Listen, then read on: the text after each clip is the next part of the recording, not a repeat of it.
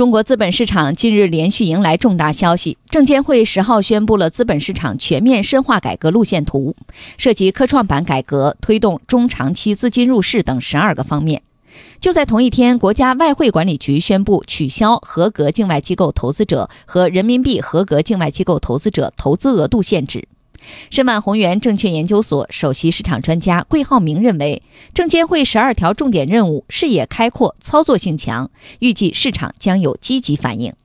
对资本市场改革大道理大家都清楚，但到具体究竟如何落实，往以往往往留置于比较原则啊，缺乏可操作性。那么这次应该说具有非常明确的可操作性，包括这个新三板、包括创业板如何改革，都有一个比较明确的一个指向。这个当中不仅涉及到了国内市场的改革，同时也涉及到境内市场的境外市场联动，包括对外的开放，视野很宽阔。所以我们觉得这次十二条的改革呢，是立足于当前的市场形势，同时着眼于长远的发展前景，是给大家打开了。所以市场呢，应该说会对此做出一个非常好的一个反应。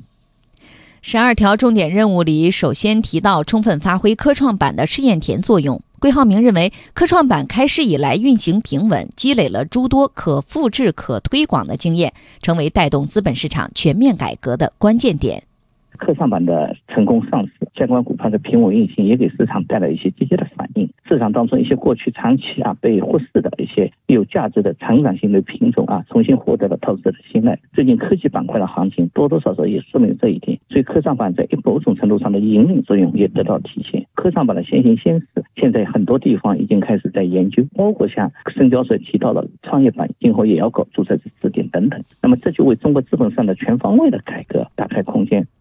同样受到市场关注的还有，随着合格境外机构投资者和人民币合格境外机构投资者投资额度限制的取消，境外资金，尤其是长期资金进一步投资我国金融市场将更为便利。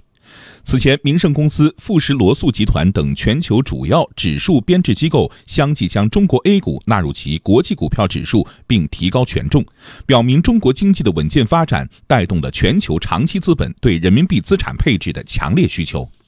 有专家指出，预计未来外资也将共同构成 A 股市场的增量资金来源。从上市公司二零一九年半年报中 Q 费持股比例来看，外资持股较高的行业主要包括金融、通信、家用电器等业绩稳健的板块。